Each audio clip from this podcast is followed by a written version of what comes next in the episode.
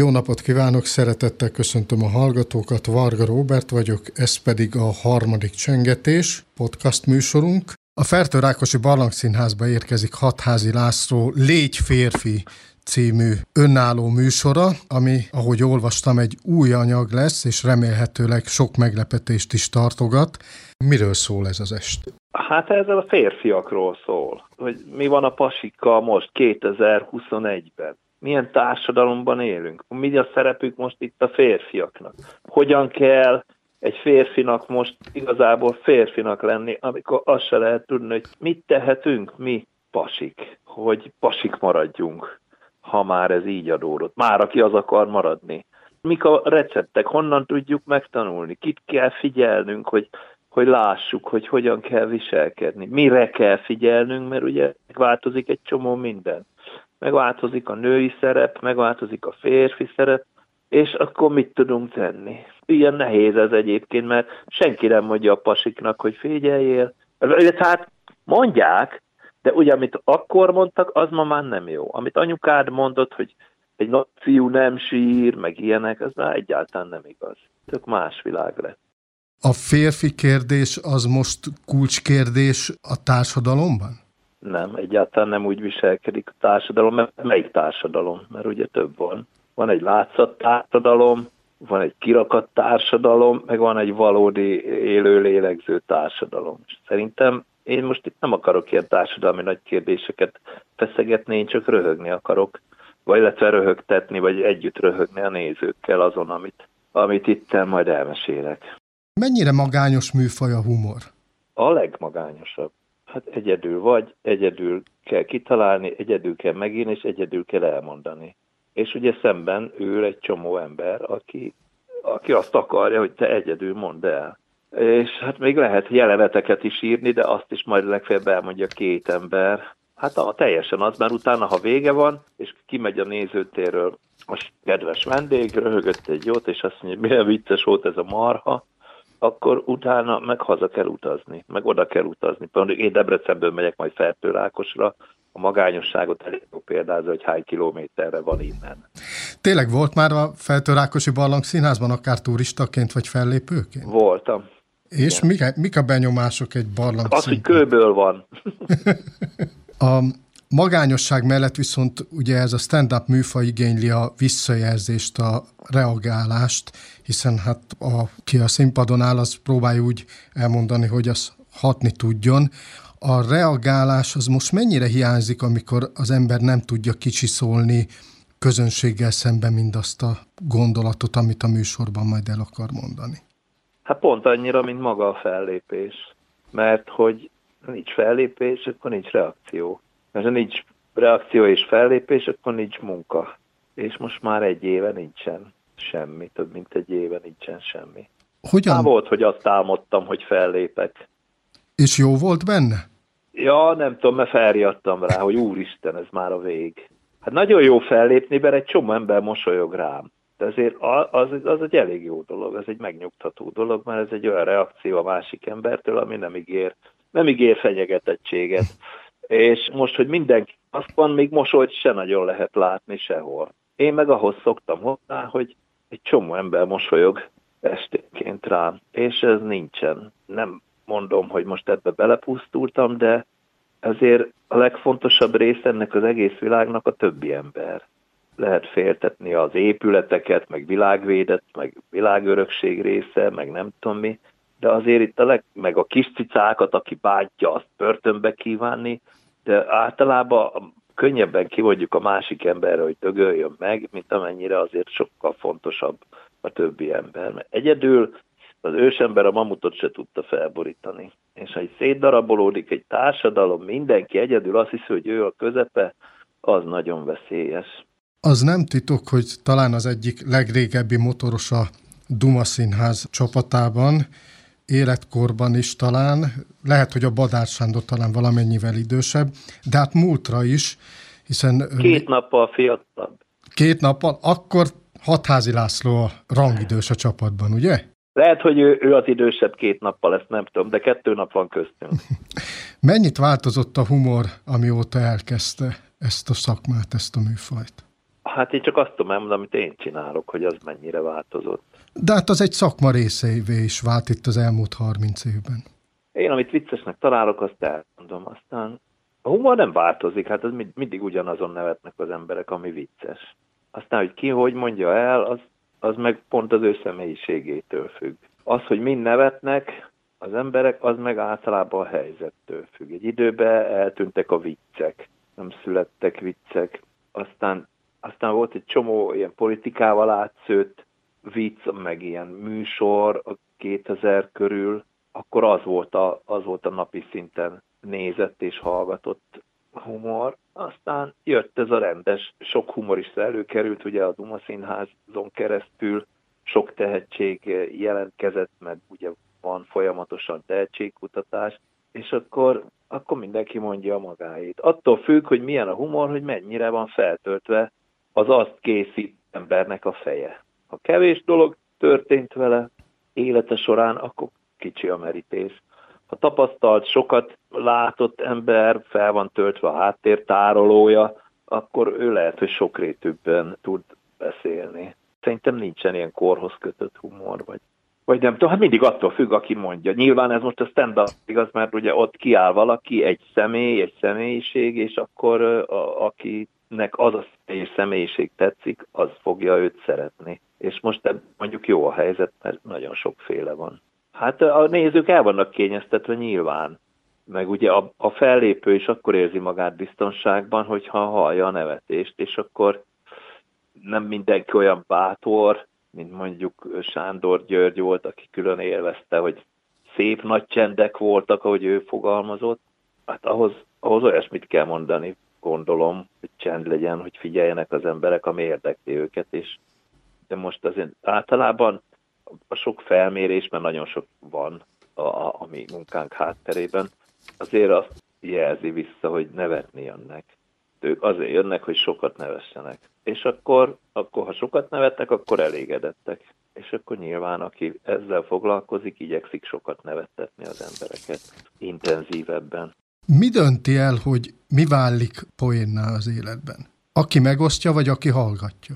Hát, az életben, aki a poént előállítja, az nem biztos, hogy azt akarja, hanem a helyzet válik olyanná, hogy, hogy nevetséges lesz. Az, hogy ezt megértik-e, sokan nem biztos, hogy, hogy így van. Volt egy időszak, amikor írtunk kabarét tíz éve, és egyáltalán nem értették az emberek. Most meg már valójában a közélet ugyanott tart, amit mi akkor megírtunk és közben ez nagyon vicces lett. Mi nekünk akkor is vicces volt, amit írtunk, az embereknek nem volt vicces. Szerintem nem értették, vagy nem gondoltak még akkor úgy bele. Most arra lehet, hogy már, már látják, de most meg már ez a valóság. És az meg gyakran nagyon vicces. De nem azért, mert valaki viccessé akarja tenni, hanem hát, hogy ilyen, ilyen, ilyen hülyén jön ki. Tehát, hogy itt van például ez az üzbék Magyar Burgonya Kutatóintézet, ezt így kimondani nagyon vicces mert hogy van egy háttere, hogy volt már itt Magyarországon Narancskutató Intézet, és azért így belegondolva, vagy nem belegondolva, csak erre vissza emlékezve, ez egy kicsit vicces. De ha belegondolunk, akkor valójában többet tudunk az atombomba működéséről, mint a burgagya csirázásáról. És akkor lehet, lehet, hogy van ott mit kutatni, de hát így kimondva vicces, mikor ezt az emberek meghallják, mert mindenkinek a Tanú című film jut eszébe. Azon gondolkodtam, hogy, hogy hogyan tudja az ember meghúzni azt a határt, amikor nevetés legyen, és ne kinevetés a színpadon.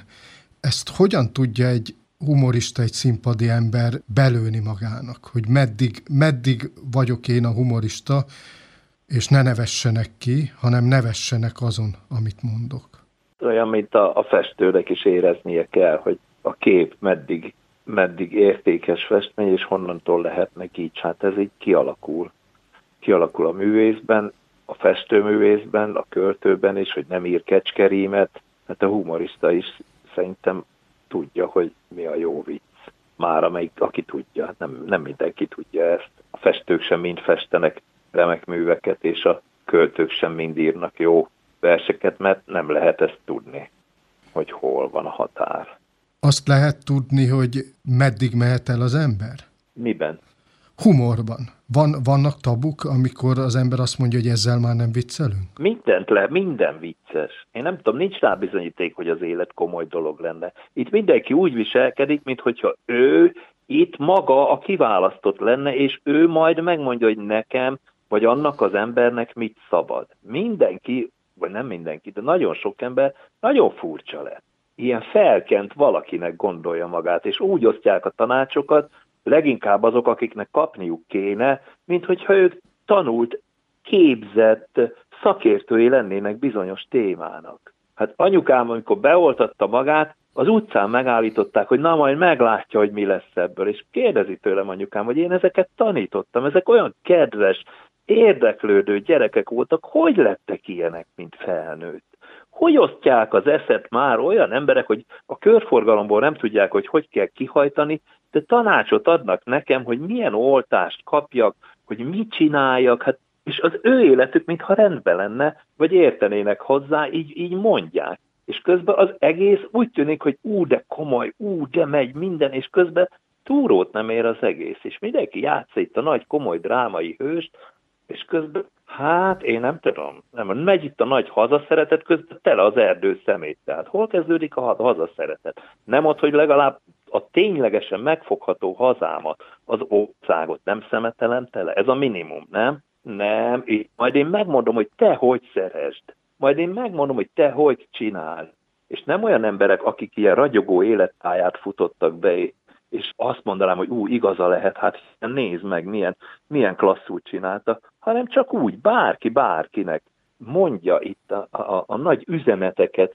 Én nem tudom, hogy mi történt a fejekbe nem tudják, hogy hol a helyük, és szerintem össze is zavarják az embereket. Nem tudja egy férfi, egy pasi, hogy hogy kell most pasinak lenni.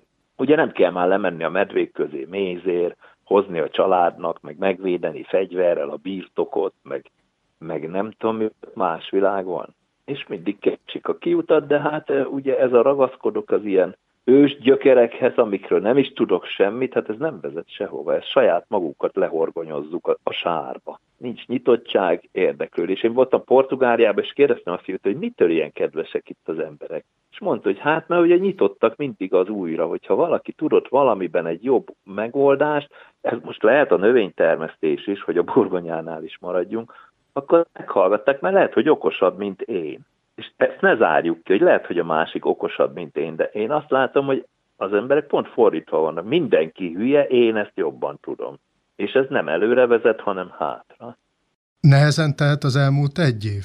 Hatházi Lászlónak? Hát nem, nem. Hát ugye tavasztal itt jó idő volt, akkor biciklizgettünk mindenfelé a barátaimmal, Fő, konyhás bácsi itthon, reggel felkelek, kitalálom, mit fog főzni, nem, csak hát próbanyugdíj díj nélkül, mert ugye azért költségei vannak ám egy cégnek. Fizetni kell a TB-t, az adót, a hozzájárulást, a szakképzésit, a, a nem tudom mit, azért nincs ingyen a társadalmi juttatásokhoz való hozzáférés. Fizetni kell minden hónapban. Mi adhat erőt arra, hogy, hogy az ember csak a, arra figyeljen majd, hogy ha színpadra lépek, akkor, akkor ugyanolyan tudjak maradni, mint egy évvel ezelőtt. Én nem akarok ugyanolyan maradni. Hát én jobb akarok lenni. Még annál is, ami eddig volt? Hát mindig jobbnak kell lenni, persze. Hát akkor most legyek rosszabb. Úgy menjek fel, hogy most rosszabb vagyok, mint tavaly. Nem jó. Volt egy műsorom, nem tudom, mi volt a téma, úgy éreztem, hogy a legjobb, az, az, az sikerült a legjobban akkor az nagyon sikeres volt, és úgy mondom, biztos nem tudok még egyszer ilyen jót írni. De ugye ezt nem én döntöm el, nekem csak az a dolgom, hogy írjam meg olyan jól, ahogy tudom, aztán majd elnőttő a közönség. Nekem általános iskolában se azt mondták, hogy hülye az a tanár, hanem azt mondták, kisfiam, írd meg, ahogy tudod, akinek az a dolga, hogy majd megmondja, hogy jó vagy nem. Ha a tanár azt mondta, hogy ez nem jó, akkor nem jó. Akkor nem bementünk a tanárhoz, hanem az így van. Az ő dolga az, az én dolgom meg ez. Úgyhogy az én dolgom csak annyi, hogy próbáljak meg még jobbat írni. Még érdekesebbet, még viccesebbet. Nem is viccesebbet, inkább érdekeset kell írni. Az, hogy az, az majd vicces lesz a nézőknek, az annak technikáját majd én megoldom. Csak legyen érdekes, hogy ne azt mondják, hogy jó, ez is, ez is ezt mondja. És mit tudja az embert előre, előre, előre hajtani, hogy hogy még jobb, még jobb legyek. Figyel a másikra, ugye, vagy önmagával versenyez az ember, vagy, vagy mással?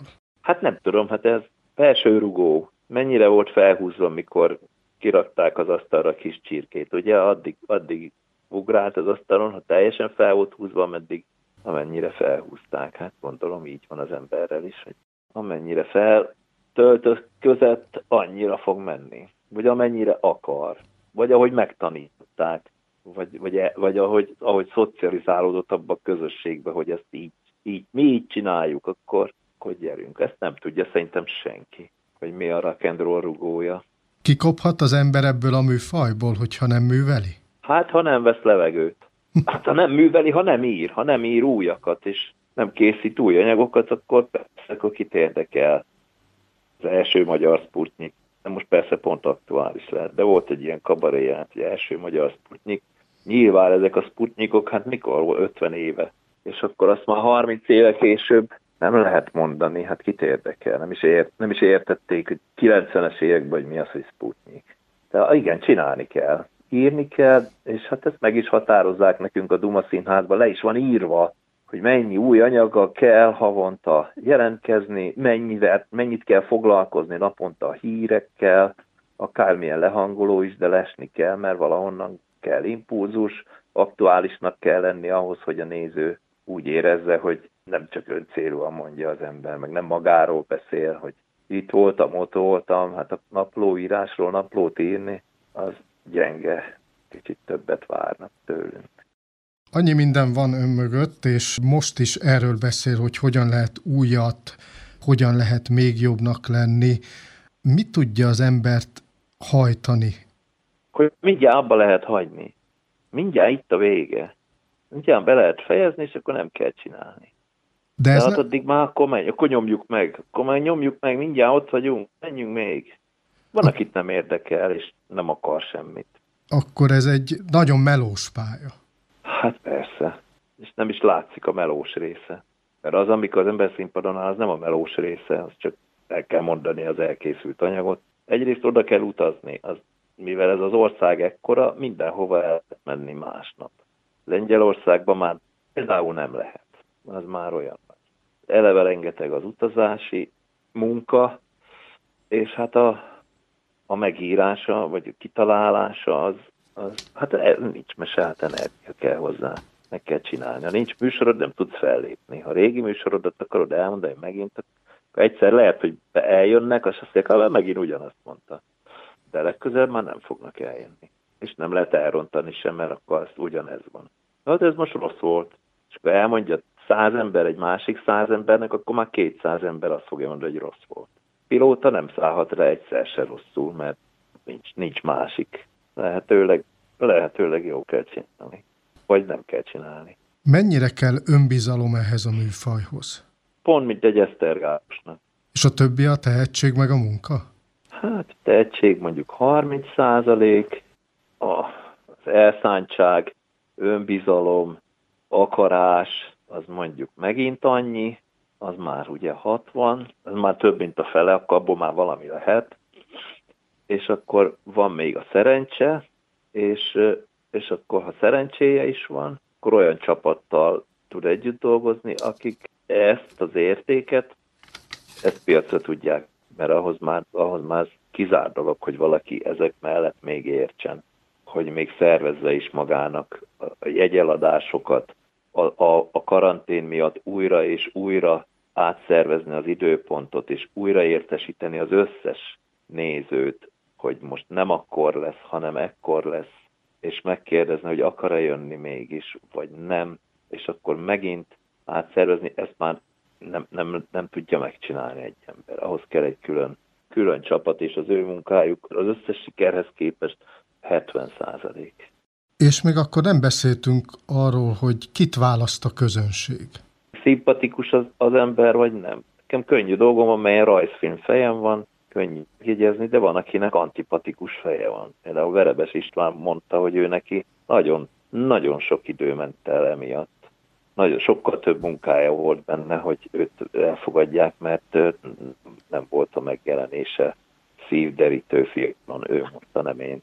A beszélgetésünk vége felé mindenkitől azt kértem, akikkel beszéltem, hogy ők hívják meg a közönséget arra a produkcióra, amelyben láthatják őket Fertőrákoson a Barlang Színházban. Én most megkérhetem Hatházi Lászlót, hogy ő invitálja a Légy férfi estre a közönséget? Persze. Gyertek el, nézzétek meg, mert aki nem jön el, az nem lesz ott, és nem látja, és nem hallja. Aki meg ott lesz, az meg de. Aki ott van, ott van. Nagyon szépen köszönöm. köszönöm Szeretettel szépen. várjuk. Ott leszek.